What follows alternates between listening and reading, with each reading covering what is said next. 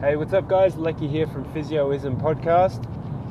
I would like to carry on from the theme of yesterday's topic, which was on the three pillars that helps me biohack my daily life. So, the three pillars, just to rehash it, is food, water is the first pillar. The second one is air and exercise, and the third is biohacking health.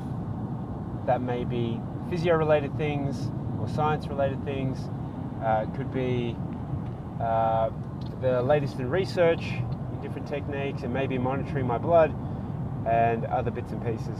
So, the second pillar today is on air and exercise.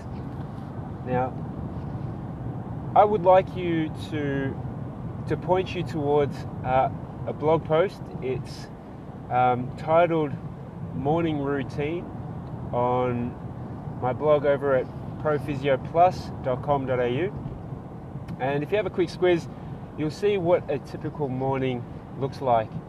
So, to give you some context, I've um, my Belinda, Belinda, my wife Belinda, and I have two kids.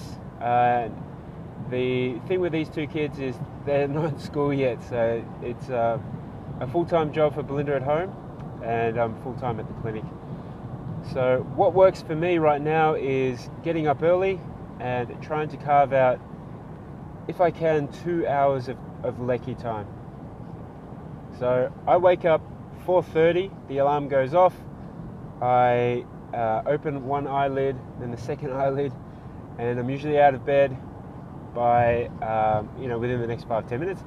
I wander over and I wash my face and I scrape my tongue out with a spoon, and then I give my mouth a rinse, I go and empty the bladder, and there's a reason why I do that.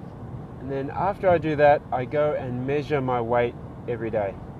So that's just a point of practice because that's a metric I like to keep an eye on. I don't um, weigh it too heavily in terms of, um, you know, get too emotional on what the numbers tell me, but I do like to see the trend of the numbers. So after I've weighed myself, um, with very light clothing on. I then track it on uh, a tracking sheet and then I check on the kids, make sure they're okay. So this is about quarter to five at this time. And then I sit down in my little home office and start my day. What happens at this point is I always hyperhydrate. So I get a liter of water in straight away, even if I feel like I'm bursting, I just put in more than what I what my body requires. So hence hyperhydration. Now I've followed or borrowed a lot of the ideas of Alex Sharfen's morning, S H A R F E N, and he has a lot of good free resources.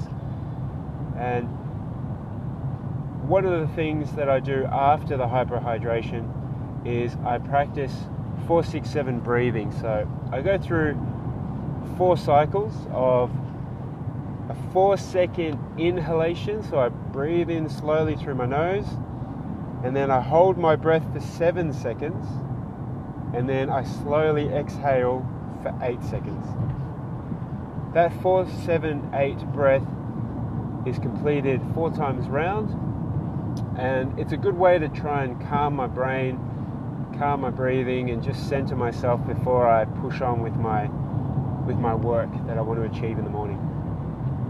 Straight after my hyperhydration, done four cycles of 478 breathing, then I enter my daily journal. Now the structure of my journal, I'll just lay it out quickly. I'll dive deeper into it down the track. In my journal, at the very top, I write, um, and it's a, like an A5 sized, so it's like a little booklet. It's not an A4 book. It's, like a little diary uh, just a lined pad. And at the very top, I enter in the day, comma, the date written out. So it's all handwritten, it's not electronic. And then I write the date, say the 8th of Feb 2019. And then I write the location. So I write office, comma, home in Gisborne. So home, comma, Gisborne.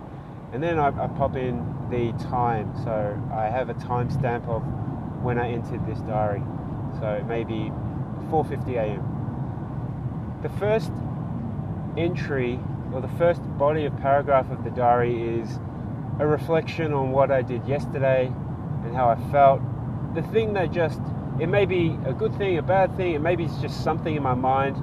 And when I pop that down on the on the page, it kind of frees my mind. I can just uh, unscramble my brain. It just makes me feel less encumbered, less weighed down.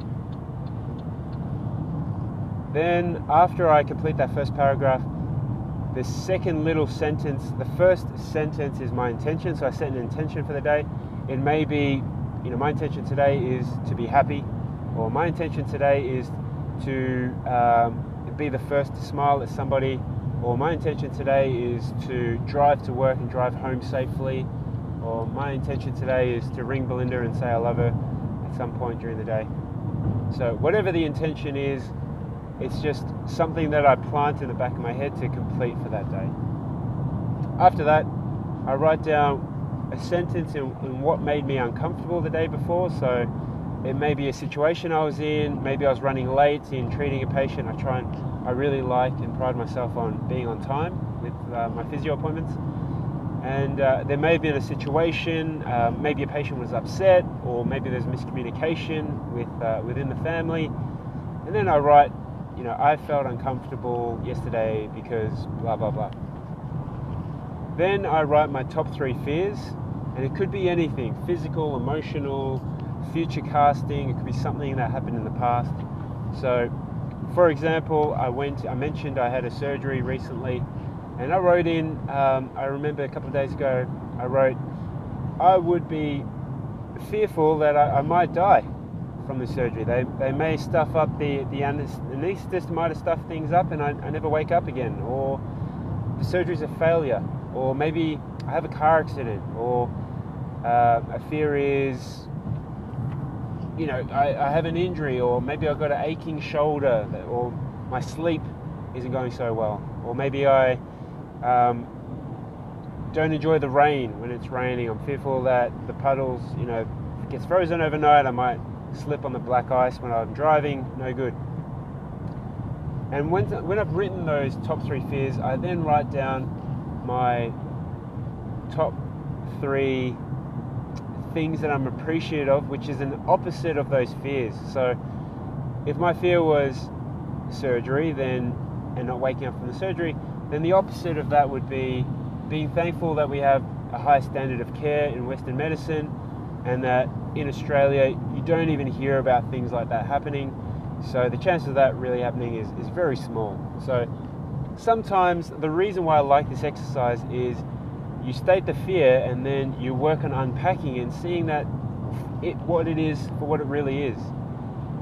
So I've been in a habit of naming my daily three fears and it, and it changes depending on what emotional state I'm in.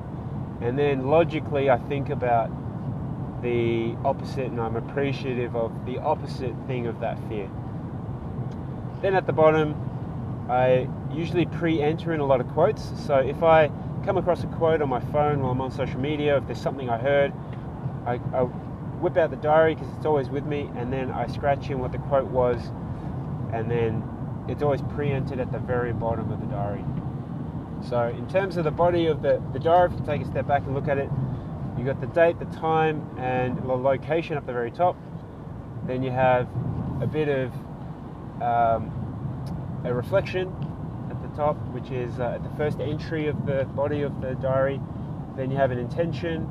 Then you wrote what made you uncomfortable. You have your top three fears, the top three things that you're appreciative of because of those fears, and then the quote at the bottom.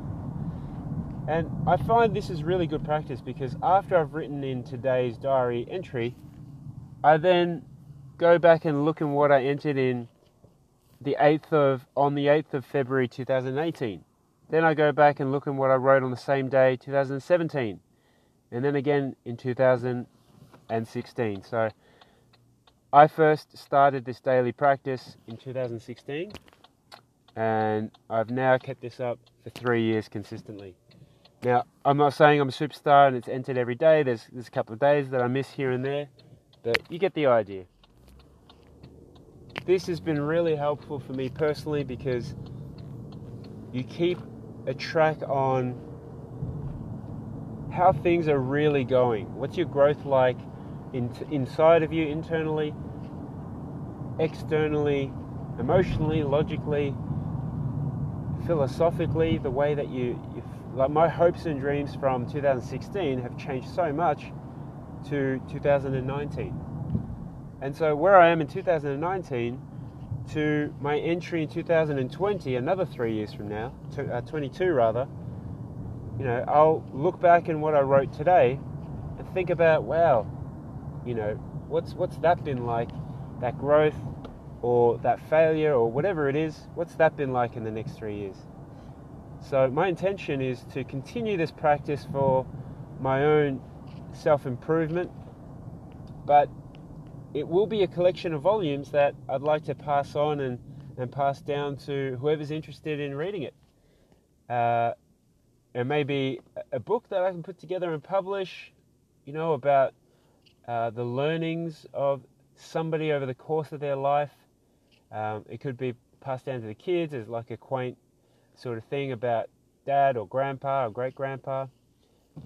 And so in my morning routine, coming back to the, the topic of it, I know I've spent a lot on this diary, but it's a big part of my day. So I've completed the diary entry. It's about 10 to 5 at this time. And then I complete the tasks laid out in my physical diary. So by 5 o'clock, the work starts at 5 typically, it goes right through till about 6.30 and then around 6.30 to 7 so that half an hour gap there I do some home-based gymnastics training. Uh, and that's a program run by coach Christopher Sommers. I found his program through Tim Ferriss and I've been applying his principles. So it's an online training. You just follow it on, on the web and then you just train at home with what you have. And I've been two years along with that and going very well. By 7 o'clock so I've done my half an hour session just at home.